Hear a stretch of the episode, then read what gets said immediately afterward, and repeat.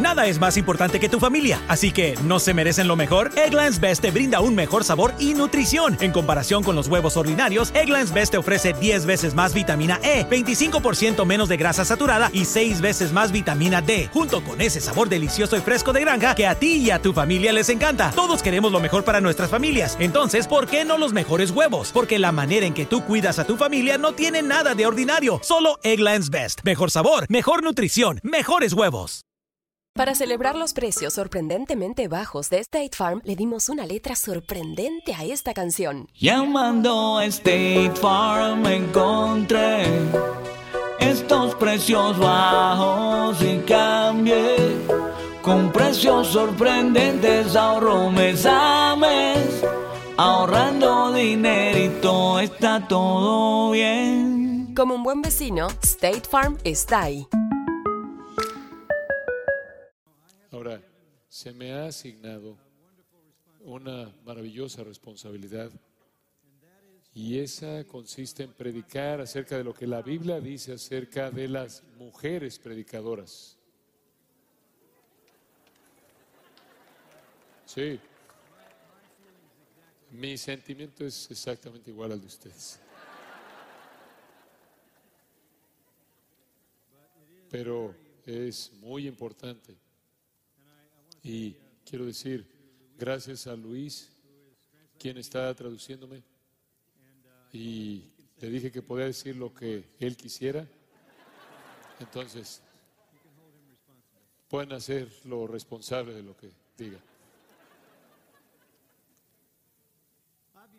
Obviamente, este es un asunto muy importante, el, el asunto de mujeres predicadoras no es nuevo, pero ha, se ha incrementado en años recientes y la palabra de Dios no ha cambiado. Entonces, aquellos que guían esta conferencia quieren ayudarles a ustedes a entender este asunto para que ustedes puedan responder de una manera bíblica. Ahora, el texto al que quiero que me acompañen es Primera de Corintios capítulo catorce, versículos treinta y tres al treinta y ocho. Primera Corintios catorce, treinta y tres al treinta y ocho. Y vamos a comenzar a la mitad del versículo treinta y tres. La primera parte del versículo treinta y tres realmente está conectada al pasaje anterior. El pensamiento que vamos a estar viendo comienza con la afirmación en el versículo treinta y tres, y voy a leérselos. Como en todas las iglesias de los santos, las mujeres deben callar en las iglesias, porque no les es permitido hablar, sino que estén sujetas como también la ley lo dice. Y si quieren aprender algo, pregunten en casa a sus maridos, porque es indecoroso que una mujer hable en la congregación. ¿Acaso ha salido de vosotros la palabra de Dios? ¿O solo a vosotros ha llegado? Si alguno se cree profeta o espiritual, reconozca que lo que os escribo son mandamientos del Señor. Mas el que ignora, ignore. Entonces, la afirmación divina es clara en el versículo treinta y cinco. Es indecoroso que una mujer hable en la congregación. Ahora, esa es una prohibición absoluta. Es indecorosa, es escogido de manera muy cuidadosa. No sé exactamente cómo la traducción, el español lo traduce. La palabra en griego, la palabra original, aiskros, significa, des, es algo, es una desgracia. De hecho, en, en la carta de Pablo a Tito, es traducida algo bajo, vergonzoso. El verbo de raíz básicamente significa desgracia o vergüenza. El apóstol Pablo ha escogido una palabra muy, muy fuerte. Es más que impropio, es más que mal, es algo vergonzoso, una desgracia. La misma raíz en el griego es traducida en Efesios cinco cuatro por la palabra inmundo en inglés, en español, es la idea. Mancha la iglesia, trae vergüenza sobre la iglesia, que una mujer hable en la iglesia. Esta ley inequívoca, divina, esta, este mandato divino inequívoco es tan absoluto, tan universal, que el versículo treinta y tres dice, como en todas las iglesias de los santos, como en todas las iglesias de los santos. Este es universal. Todo lugar, toda época, toda denominación. Entonces, toda la sección tiene como comienzo, en esas palabras al final del versículo treinta y tres, como en todas las iglesias de los santos, las mujeres deben estar calladas en las congregaciones. El apóstol Pablo está enseñándonos algo para lo cual no hay ninguna excepción. Él es muy cuidadoso cuando dice que algo debe ser una realidad en todas las iglesias. Si usted regresa a Primera de Corintios, capítulo cuatro, y observa el versículo diecisiete, lo ve al final del versículo. Él está hablando de Timoteo, su hijo en el Señor amado y fiel. Él dijo, recordará mi proceder en Cristo, de la manera que enseño en todas partes y en todas las iglesias. Lo que él está diciendo ahí es que su teología y su doctrina es la misma en toda iglesia. En el capítulo siete y versículo diecisiete, él dice, pero cada uno como el Señor le repartió y como Dios llamó a cada uno, así haga. Esto ordeno en todas las iglesias, no solo en la iglesia en Corinto, sino en todas las iglesias. Y de lo que está hablando aquí es que si usted está casado, cuando usted se convierte, quédese casado. Volverse en un creyente no es una excusa para divorciarse de un cónyuge incrédulo.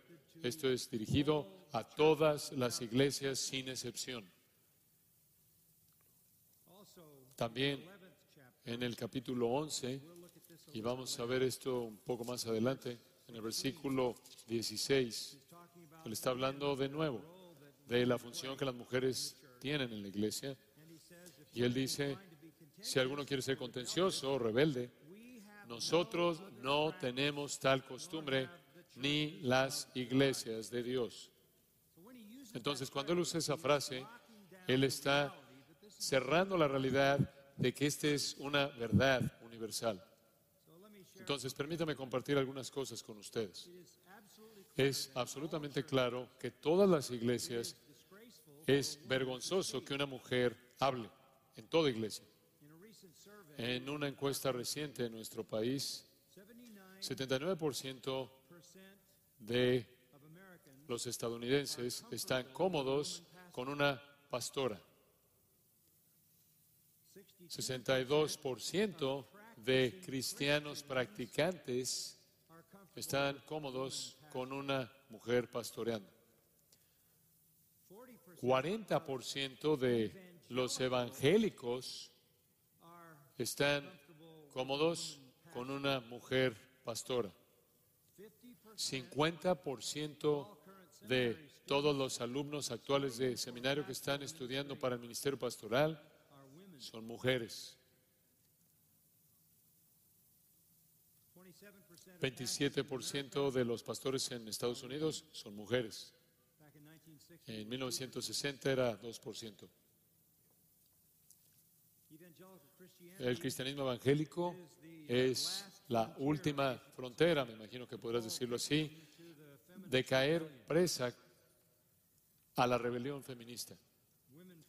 Las pastoras, las predicadores, las predicadoras son de manera más obvia, están de manera más obvia violando un, una palabra que es absolutamente clara que viene del Señor.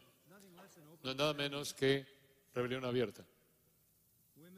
Las mujeres que predican en la iglesia, mujeres que pastorean, son una vergüenza, dice la palabra de Dios, son una desgracia, se oponen abiertamente a Dios y a su revelación. Ese es, eso debe ser considerado como nada más que desobediencia abierta. Vi un artículo escrito por una mujer que estaba ofreciéndose para ser pastora y ella dijo, tengan, si tienes un, una maestría en divinidad, vas a predicar. Y ella presentó esta pregunta. ¿Cómo es que el sexismo tiene una función conforme la congregación de tu iglesia o se esfuerza por abrazar el liderazgo pastoral de las mujeres? Lo que él está diciendo es, si no estás recibiendo a pastoras, eres un sexista. Lo que eso significa es que vas en contra de la tendencia social, cultural. Ella sugeriría que tú fueras en contra de Dios antes de que fueras en contra de la tendencia cultural. Ahora, ¿por qué es que esto es un asunto tan difícil para las mujeres? La Biblia no es ambigua. Permítanme mostrarle por qué. Regresen a Génesis tres. Génesis tres.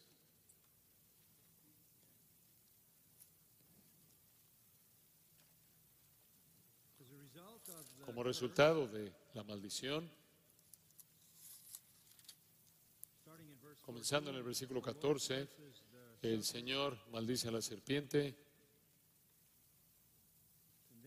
Y después, en el versículo quince, Él se concentra en la mujer. Y Él habla de la enemistad entre Satanás y la mujer, entre su simiente y el Mesías, quien va a herir la cabeza de Satanás y él solo va a poder herirlo en el calcañar. Y después llegamos al versículo dieciséis. Aquí está la maldición para la mujer. Multiplicaré en gran manera los dolores en tus preñeces. ¿Alguna de ustedes, mujeres, han tenido dolor en el parto? Sí. Sí, eso se da por sentado. El hecho mismo de la maldición es prueba, se prueba cada vez que una mujer da luz. Pero es de otra parte de la maldición. Está en el versículo dieciséis también. Dice, y tu deseo será para tu marido, y él se enseñoreará de ti. Parece como una afirmación extraña. Tu deseo será para tu marido, y él se enseñoreará de ti. Si tu deseo, eh, y en un sentido romántico, amoroso es hacia tu marido, eso parecía como una situación perfecta y él no tendría que enseñorearse sobre ti. Entonces, ¿qué significaría el enseñorearse? Pero no está hablando de un deseo amoroso, un deseo romántico, un deseo sumiso. Está hablando de algo que es muy, muy diferente. Esa frase, tu deseo será para tu marido y él se enseñoreará de ti, es repetido en otro contexto en Génesis cuatro. Observa Génesis cuatro, observe el versículo siete. Si bien hicieres, Dios le dice a Caín, ¿no serás enaltecido? Y si no hicieres bien, el pecado está a la puerta. Y aquí está la misma frase.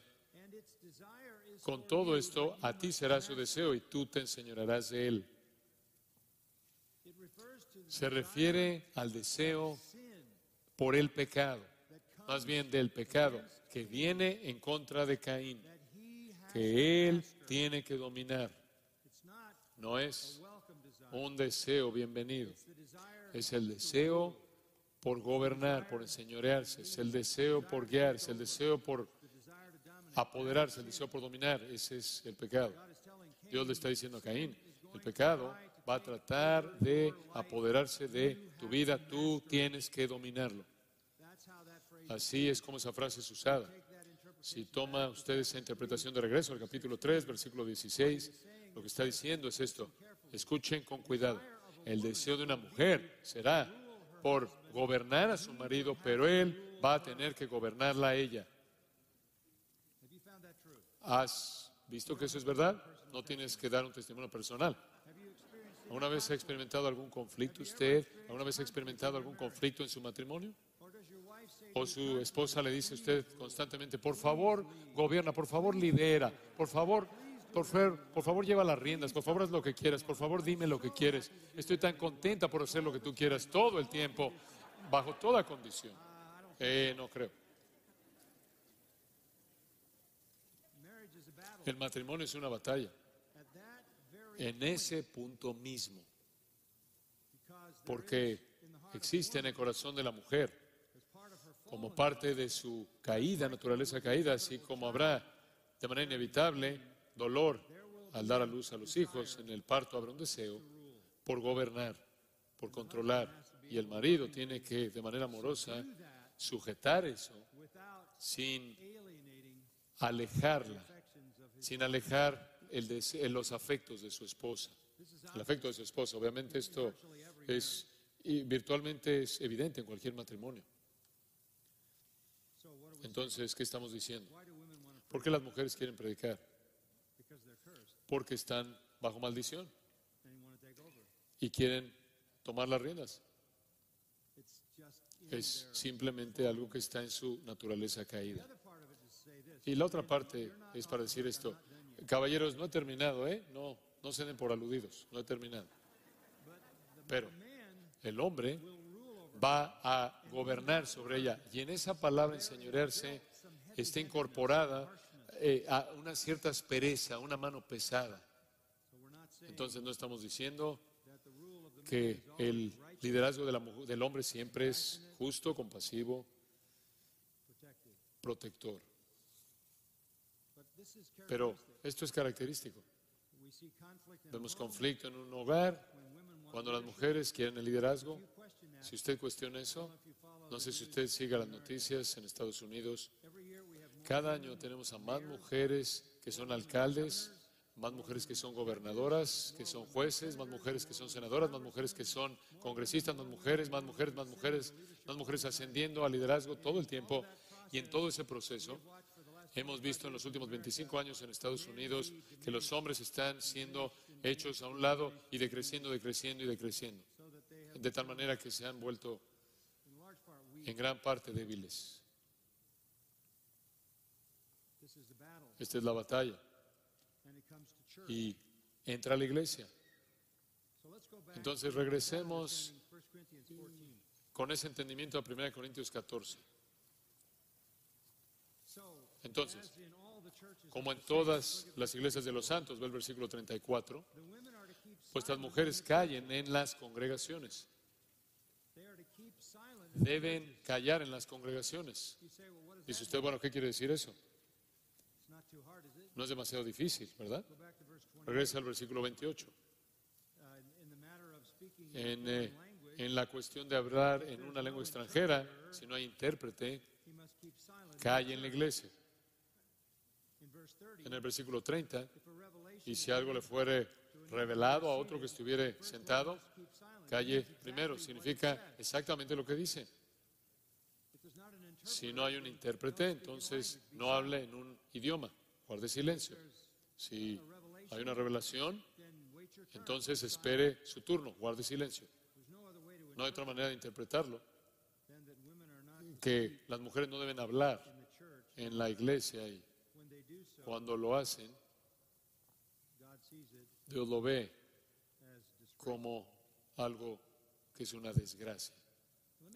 Permítame mostrarle un pasaje que le va a ayudar a entender la importancia de esto. Capítulo uno en Tito, capítulo uno en Tito, versículo cinco, designando ancianos, estableciendo ancianos en cada ciudad, así como yo te mandé, y después Él habla de los requisitos, que el que fuera reprensible marido de una sola mujer, usted puede ver todo eso, todos esos requisitos. Después él llega al versículo diez y dice, necesitas este tipo de hombres en el liderazgo porque hay aún muchos contumaces, habladores de vanidades y engañadores, mayormente los de la circuncisión, a los cuales es preciso tapar la boca o callarlos. Mismo idioma. No permitiría usted a un hombre rebelde hablar, un hombre que habla vanidades, no le permitiría hablar, que un engañador hablara, que un legalista hablara. Usted lo callaría a todos estos tipos de hombres, y lo mismo para las mujeres predicadoras. Lenguaje muy fuerte. Él procede a decir, estos falsos maestros tienen que ser callados porque están trastornando casas enteras, enseñando por ganancia deshonesta lo que no conviene. Son como los cretenses, siempre mentirosos, malas bestias, glotones, ociosos. Ahí en el versículo dieciséis, profesan conocer a Dios, pero con los hechos lo niegan, siendo abominables y rebeldes, reprobados en cuanto a toda buena obra. Esto es fuerte. Usted callaría eso en la iglesia. Pero eso sería, sería una desgracia permitir eso. Con eso en mente, regrese a primera de Corintios catorce. Las mujeres deben guardar silencio en las congregaciones. Y después versículo treinta y cuatro dice, porque no les es permitido hablar. Como si necesitáramos otra afirmación, porque es tan difícil oír el primero o la primera. En la iglesia. No quiere decir en el hogar, no quiere decir en otros contextos. Significa en la congregación oficial de la iglesia. Las mujeres no deben, no se les permite hablar. En Tito, capítulo dos, versículo tres, las ancianas, asimismo, sean reverentes en su porte, no calumniadoras, no esclavas del vino, maestras del bien, que enseñen a las mujeres jóvenes a amar a sus maridos y a sus hijos, a ser prudentes, castas, cuidadosas de su casa, buenas, sujetas a sus maridos, para que la palabra de Dios no sea blasfemada. Cuando una mujer se sale del dominio de la esfera que Dios ha diseñado, entonces la palabra de Dios es blasfemada. Si usted es una predicadora, usted está abiertamente deshonrando la palabra de Dios. Me sorprende oír una mujer predicando la Biblia. Al mismo tiempo que la persona está tratando de presentar lo que la Biblia enseña, están en rebelión abierta en contra de la Biblia.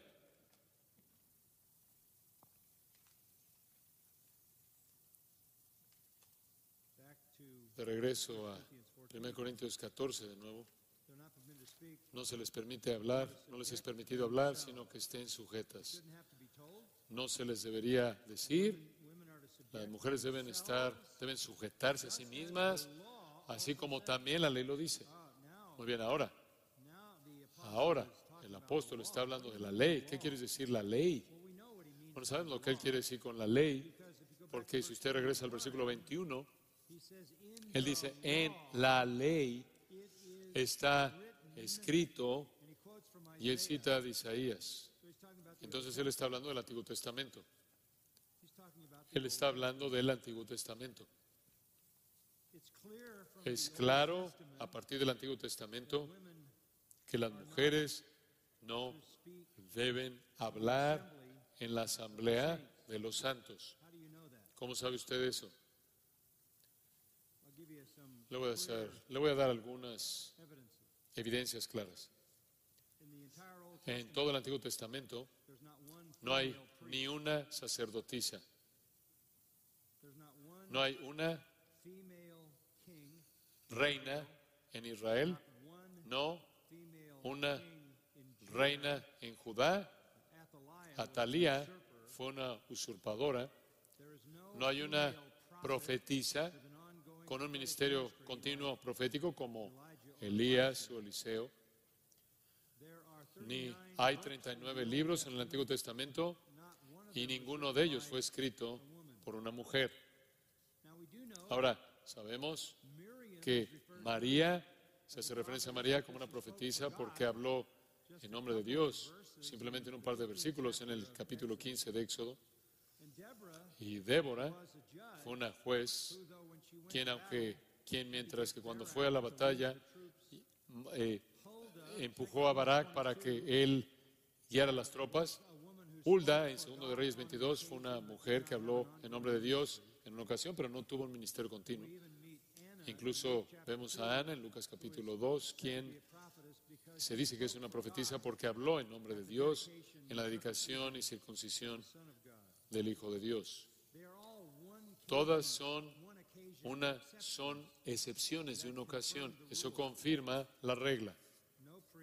Ninguna sacerdotisa, ninguna reina, ninguna sacerdotisa, ni reina, ni profetisa, ni escritora del Antiguo Testamento, ni de un libro, ni de una porción de en un libro del Antiguo Testamento fue escrito por una mujer. Mientras que estamos hablando de la ley, como Pablo lo hizo, vaya al capítulo tres de Isaías. Isaías capítulo tres. Este es un pasaje bastante sorprendente. No tenemos tiempo para verlo todo, pero usted va a entender el punto. Isaías aquí condena a las mujeres de Judá. Versículo dieciséis. Asimismo dice Jehová, por cuanto las hijas de Sión se ensoberbecen y andan con cuello erguido y con ojos desvergonzados, cuando andan van danzando y haciendo son con los pies. Por tanto, el Señor raerá la cabeza de las hijas de Sión y Jehová descubrirá sus vergüenzas. Eso está atacando la gloria de una mujer. En aquel día quitará el Señor el atavío del calzado, las redecillas, las lunetas, los collares, los pendientes y los brazaletes, las cofias, los atavíos de las piernas, los partidores del pelo, los pomitos de olor y los zarcillos, los anillos y los joyeles de las narices, las ropas de gala, los mantoncillos, los velos, las bolsas, los espejos, el lino fino, las gasas y los tocados. Realmente estaban arregladas. Y en lugar de los perfumes aromáticos, vendrá hediondez y cuerda en lugar de cinturón y cabeza rapada en lugar de la compostura del cabello. Van, es, van a ser calvas en lugar de ropa de gala, ceñimiento de cilicio y quemadura en vez de hermosura. ¿Qué es esto? Este es el cautiverio. Esto es lo que le pasó a las mujeres. Las mujeres que se habían vuelto en su corazón en contra de Dios y se habían vuelto totalmente, estaban totalmente preocupadas consigo mismas. Pero hay más. Regresa al versículo doce. Pueblo mío, versículo doce. Los opresores de mi pueblo son muchachos y mujeres se enseñorearon de él. Es un día triste cuando las mujeres gobiernan, lideran. Estamos enfrentando eso en el mundo en la actualidad, en nuestra sociedad, en nuestra cultura, y está infiltrándose en la iglesia. Es un tipo de situación que sucedió en Judá que llevó al juicio. De regreso a nuestro texto en primera de Corintios catorce, de nuevo. Y otra mirada al versículo treinta y cuatro. Vuestras mujeres callen en las congregaciones porque no les es permitido hablar, sino que estén sujetas, como también la ley lo dice. Hello, beautiful. I'm Amy Erick, founder of Madison Reed, a hair color company I named after my daughter. Experience gorgeous, lasting, high-quality hair color made with ingredients you could feel good about with consistent results every time. It's easy to find your perfect shade. Book a complimentary video hair color consultation with a licensed colorist on madison dash reed dot com and get ten percent off plus free shipping on your first color kit. Use code radio ten. That's code radio ten. en silencio, calladas y sujetas. El apóstol Pablo añade a esto, pase a Primera de Timoteo capítulo dos, tratando de cubrir todo el terreno que puedo. Primera de Timoteo capítulo dos. Y esto, de nuevo, es inequívoco. Podría añadir que no hay ningún autor, mujer de algún libro del Nuevo Testamento. No hay ninguna apóstol, mujer. Entonces, hay coherencia con el Antiguo Testamento. Pero observe en Primera de Timoteo dos nueve. Esto, en cierta manera, está relacionado con el pasaje de Isaías. Esas mujeres estaban arregladas más allá de lo que es dentro del pudor y la discreción, así mismo que las mujeres se atavíen de ropa decorosa con pudor y modestia, no literalmente con peinado entretejido. Lo que hacían es que entretejían oro y perlas en su cabeza, colocando la riqueza en su cabeza para que la gente viera su riqueza y sus vestidos costosos. Una mujer no tiene que estar arreglada de esa manera, sino, versículo diez, con buenas obras, como corresponde, como es apropiado a mujeres que profesan piedad. La mujer aprende en silencio con toda sujeción. Versículos nueve y diez, las mujeres son llamadas al pudor, a la discreción. Son llamadas a las buenas obras, son llamadas a la piedad, sujeción. Y después él llega al punto en el versículo doce, porque no permito a la mujer enseñar ni ejercer dominio sobre el hombre, sino estar en silencio. Primera de Pedro tres, Sara llamó a Abraham Señor. Entonces, de nuevo, la palabra de Dios es absolutamente coherente. No debe haber predicación, ni enseñanza, ni liderazgo en la iglesia. En el Nuevo Testamento, ninguna mujer escribió un libro, ninguna mujer fue un apóstol, ninguna mujer fue una anciana.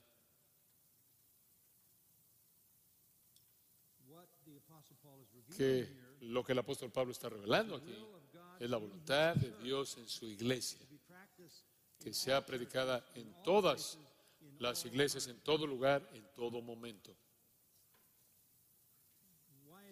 ¿Por qué es esto así? Versículo trece. Porque Adán fue creado primero, después Eva. Es el orden de la creación. Eva vino para ser la ayuda de Adán. Pero hay una segunda razón. Y Adán no fue engañado, sino que la mujer, siendo engañada, incurrió en transgresión. Entonces, mediante la creación, o por la creación y por el engaño, la mujer es diseñada por Dios para seguir el liderazgo del hombre. Ahora, usted podría estar diciendo, wow, hombre, eh, eso nos reduce a un nivel muy bajo. En absoluto, ve el versículo quince. Pero se salvará, hablando de las mujeres, se salvará. Salvará o preservada, engendrando hijos. Ahora, detente ahí. Dices, ¿quieres decir la salvación viene por tener bebés? No. Pero hay algunas personas que pensaron eso. Estuve predicando hace varios años atrás en Bucarest, en Rumania, y la iglesia estaba llena de pastores y sus esposas, y una estaban sentados juntos y, en esta reunión, y uno de los pastores dijo, ¿qué significa que las mujeres se salvarán engendrando hijos? Y yo, ignorante de su tradición, dije, bueno, ciertamente no significa que tienes salvación al tener bebés. Pensé que eso era obvio. y hubo este suspiro colectivo y eh, hubo un silencio sepulcral y no podía entender lo que estaba pasando. Y seguimos ahí respondiendo otras preguntas, pero la multitud nunca se recuperó. Y después, el moderador dijo, necesito hablar contigo. De acuerdo con nuestra tradición teológica, si una mujer hace algo para prevenir un embarazo, ella puede perder su salvación. Así interpretaron eso. Entonces, como resultado de eso, todas esas mujeres tenían entre ocho y quince hijos. ¿En serio? Y cuando yo dije, eso no es lo que significaba, todas vieron a su marido y le dijeron, de todos los versículos en la Biblia en los que tenías que equivocarte, ¿fue ese? Estas pobres mujeres ahí que se veían agotadas, ahí arrastrando una docena de hijos para preservar su salvación. Entonces, después supe cómo, después entonces entendí por qué el aire se fue del lugar cuando dije eso. No es solo tener hijos, regresa al versículo quince. Es permanecer en fe, amor y santificación con modestia. Esto es, esto es simplemente increíble. Sí, Adán fue diseñado como la cabeza, sí. Cuando Eva se salió abajo del liderazgo de Adán y actuó por sí sola, fue vulnerable porque Dios diseñó que tuviera un protector y una mujer que deje el abrigo, el refugio de un hombre que la protege, tiene vulnerabilidad. El liderazgo del hombre es establecido. Pero cuán maravilloso es esto. Una mujer se salva ¿de qué? Se salva, literalmente en el griego, al engendrar hijos. Si ella permanece en fe, amor y santificación o santidad, hagiazo, de la cual obtenemos la palabra santo, y buen sentido, con refrenarse a sí misma, es de hecho sofrosune, sabiduría. Entonces, aquí está el equilibrio. Los hombres guían, las mujeres producen hijos piadosos. El alto llamado de una mujer es salvarse a sí misma de el estigma de la caída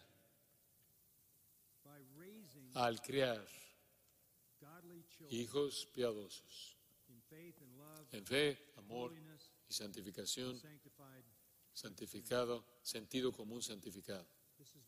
Este es el llamado más alto. Esta es la esposa más influyente y más elevada. Las madres cambian el mundo mediante sus hijos. Eso no es un llamado bajo, ese es un llamado más alto. Las mujeres fieles no buscan usurpar el liderazgo, El, el liderazgo, la, el trabajo de apoyo, de protección del hombre bajo su liderazgo, bajo el liderazgo de su marido, crían hijos piadosos. Los hombres, por otro lado, capítulo tres, anhelan obispado, un líder en la iglesia, y define sus características después ahí. Entonces, nosotros tenemos el liderazgo. Las mujeres tienen la influencia de por vida o en la vida. Ningún hijo tiene el nivel de relación íntima con un padre que el hijo tiene con la madre. ¿Qué es acerca de Primera Corintios capítulo once? Regresemos ahí. Primera Corintios capítulo once. Versículo tres. Quiero que entienda que, pero quiero que sepáis que Cristo es la cabeza de todo varón y el varón es la cabeza de la mujer y Dios es la cabeza de Cristo. Nadie discutiría que Cristo es la cabeza de todo hombre, ni que Dios es la cabeza de Cristo. Y así como no discutiríamos con que Cristo es la cabeza del hombre, Dios es la cabeza de Cristo, no podemos discutir con que el hombre es la cabeza de la mujer. Ese es el orden divino. Eso está establecido. Ahora, los versículos cuatro y cinco son muy interesantes. Todo hombre que tiene algo en su cabeza, todo varón que ora o profetiza con la cabeza cubierta o realmente profetiza, es predicar o enseñar, afrenta su cabeza. Pero toda mujer que ora o profetiza con la cabeza descubierta, profetiza o hablar, por cierto, esto no será en la iglesia, sino en otro contexto, afrenta su cabeza, porque lo mismo es que si se hubiese rapado. Muchas personas han tropezado con esto. Lo único que está diciendo es esto. La, las costumbres locales en esa época, en ese lugar, consistían en que las mujeres se identificaban por ciertos velos, ciertas cubiertas en la cabeza. Era un símbolo de su feminidad. Toda cultura las tiene, toda sociedad. Todos las tienen, nosotros las tenemos. Es una característica común. Normalmente el estilo de peinado y el cabello, todas las culturas reconocen la distinción básica universal entre las mujeres y los hombres y sus funciones en relación con esas distinciones creadas. En la sociedad corintia, un hombre no usaba, no se cubría la cabeza, una mujer sí. Un hombre con, una, con la cabeza cubierta se estaba conduciendo de una manera vergonzosa, femenina. Una mujer, sin que no se cubría la cabeza, estaba conduciéndose de manera masculina y manifestando rebelión. Los símbolos eran importantes y los símbolos todavía lo son. Esa es la razón por la que somos, somos, nos ofendemos de manera tan profunda cuando un hombre se viste como una mujer o cuando una mujer se viste como un hombre. Esos símbolos significan algo. El hecho de que, una, de que un hombre se use ropa de mujer de manera abierta es rebelarse contra el orden creado. Ahora, claro, Satanás quiere borrar esas líneas, hacer que toda persona se vea igual y borrar las distinciones entre los géneros. Estamos viendo eso, ¿no es cierto? Ustedes han estado leyendo mucho de esta, para darles una ilustración de la justicia social.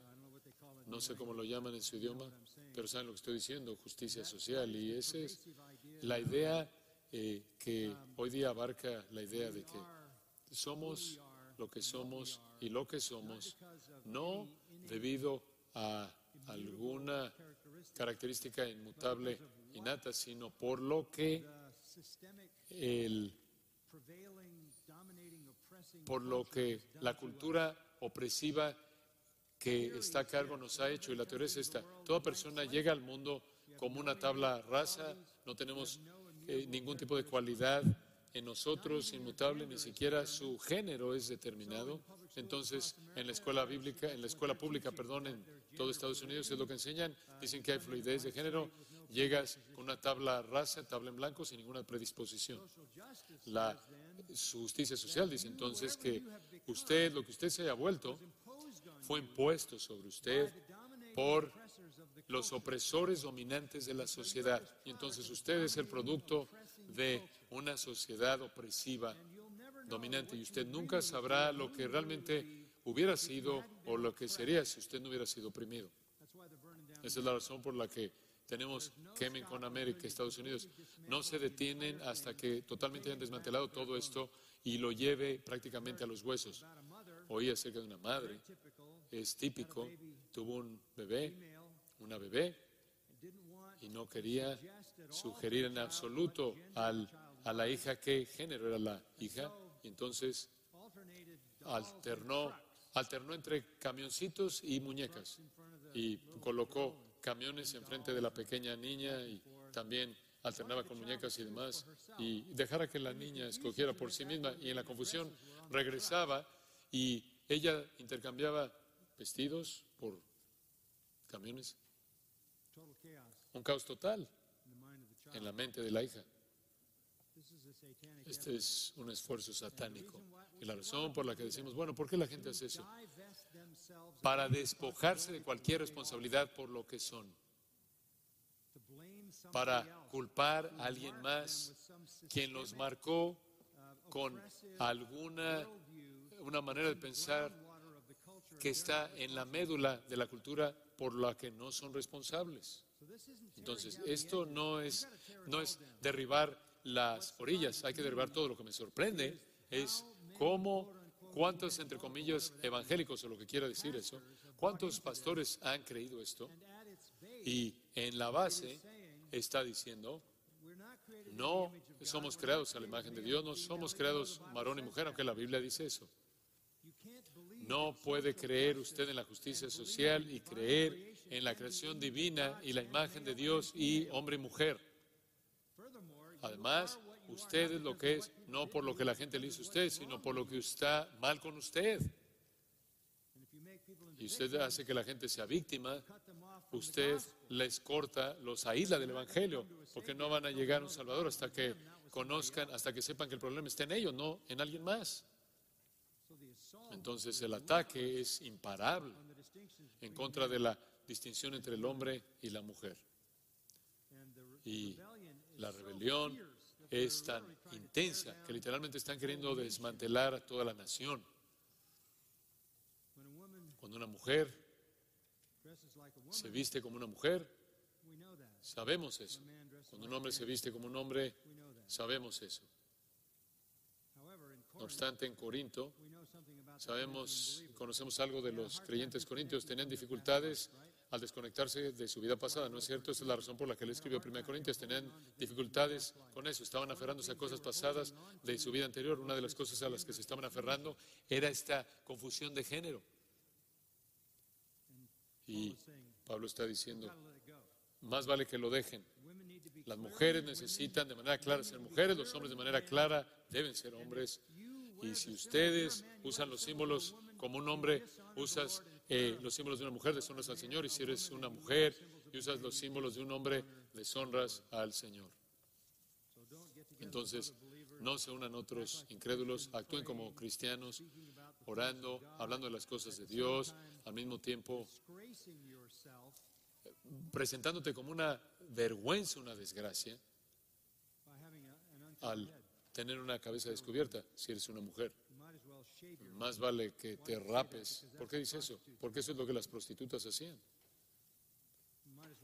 Más vale que te rebeles de manera completa. Versículo siete, porque el varón no debe cubrirse la cabeza, pues es imagen y gloria de Dios, pero la mujer es gloria del varón, porque el varón no procede de la mujer, sino la mujer del varón. Y tampoco el varón fue creado por causa de la mujer, sino la mujer por causa del varón. Entonces, cada uno tiene su lugar. Necesitan manifestar ese lugar ordenado por Dios. Versículo diez nos da una razón interesante, por lo cual la mujer debe tener señal de autoridad sobre su cabeza por causa de los ángeles. Eso es interesante, ¿no es cierto? Los ángeles están viendo. Los ángeles están viendo. Ellos glorifican a Dios por su creación. Ellos glorifican a Dios por su creación de hombres y mujeres en su naturaleza distintiva, su lugar distintivo. Simplemente estamos hablando de hombre y mujer aquí. Pero observa el versículo once. Pero en el Señor, ni el varón es sin la mujer, ni la mujer sin el varón. En Cristo todos somos uno, ¿verdad? Gálatas tres, en Cristo no hay que, ni qué, ni varón, ni mujer, ni judío, ni gentil, ni esclavo, ni libre.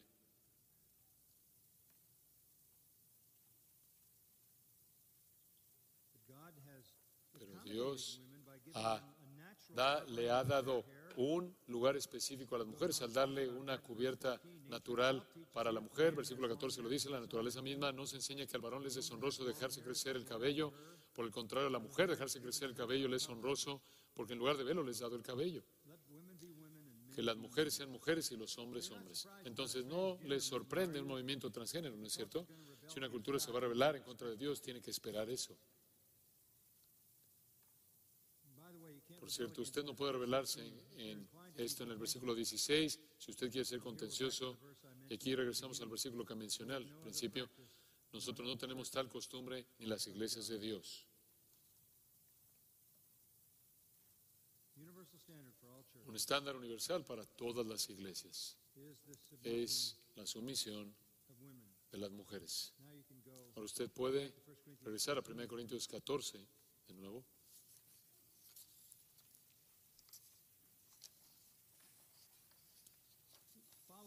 Siga el desarrollo del pensamiento.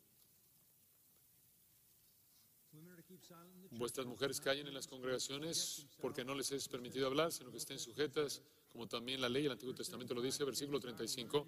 Y si quieren aprender algo, pregunten en casa a sus maridos, porque es indecoroso que una mujer hable en la congregación. No es difícil entenderlo, ¿verdad? Observe el sarcasmo del versículo treinta y seis.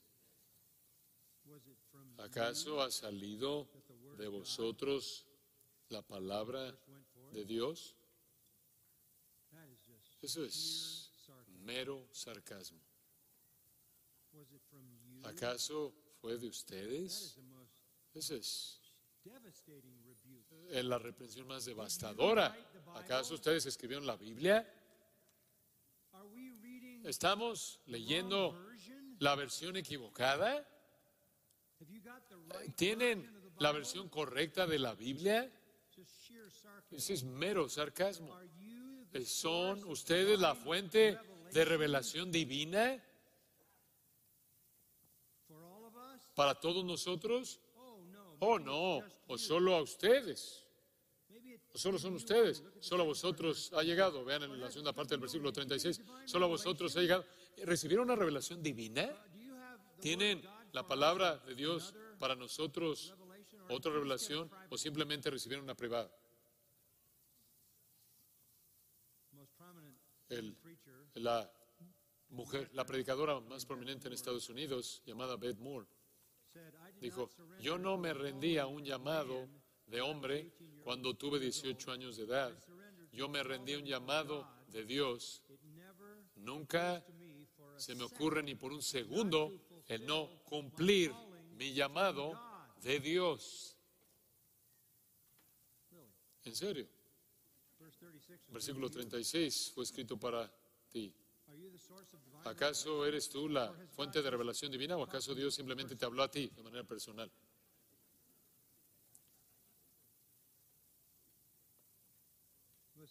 Escucha, aquí está la conclusión. Si alguno se cree profeta o espiritual, reconozca que lo que os escribo son mandamientos del Señor. ¿Escuchó eso? Si usted cree que es profeta, si usted cree que es espiritual, entonces reconozca que las cosas que escribió el apóstol Pablo en las En la Escritura son el mandamiento del Señor. Y después en el versículo treinta y ocho, él dice, el que no ignora, más bien el que ignora, ignore. O por así decirlo, ella no es reconocida. Si alguno no reconoce, ella no es reconocida. Cualquier mujer que dice, he sido llamada a ser una predicadora, llamada a ser una líder espiritual, bajo el llamado de Dios o bajo la autoridad de Cristo, bajo el poder del Espíritu Santo, Pablo dice, no lo reconoces. Es una afirmación falsa. No es posible. Ahora, no quiero dejar todo esto dejando una impresión de que las mujeres de ninguna manera son inferiores. No lo son. Sus hijos lo saben. Incluso mis hijos vienen a mí para la teología. Van a su mamá para encontrar empatía.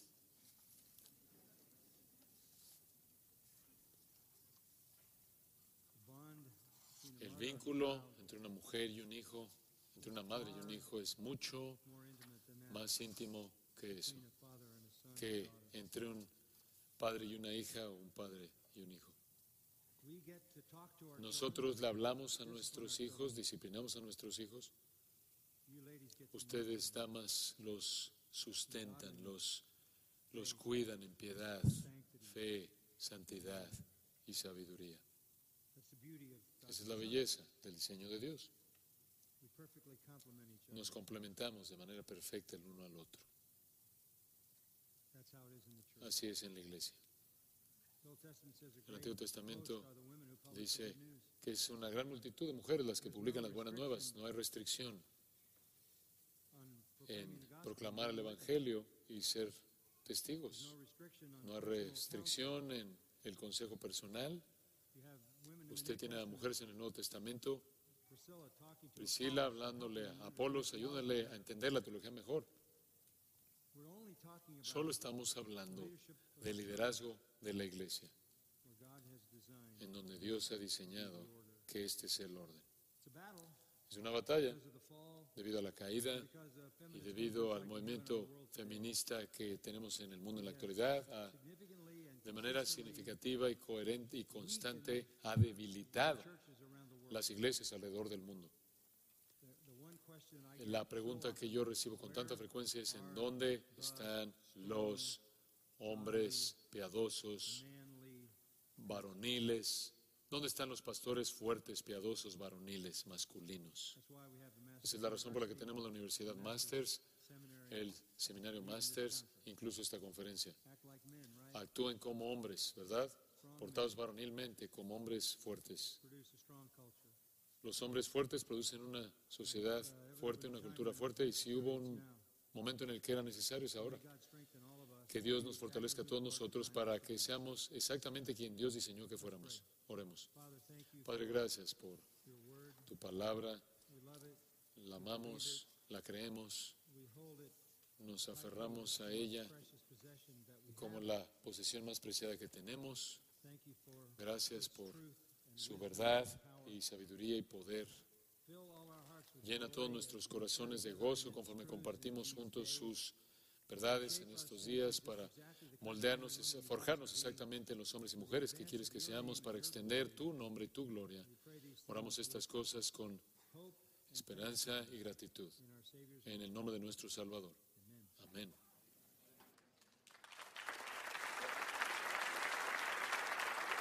If you have a family relying on your income, you need life insurance. But finding the best quote shouldn't take a lifetime. That's where Policy Genius comes in. In minutes, Policy Genius could save you fifty percent or more simply by comparing quotes from America's top insurers. Once you apply, the Policy Genius team handles all the paperwork and red tape. To save on life insurance and get protection for you and your family, head to policy genius dot com today. There are so many reasons not to skip breakfast. So many savory, mouthwatering, tasty, delicious beyond all belief reasons. Actually, that last one was pretty convincing.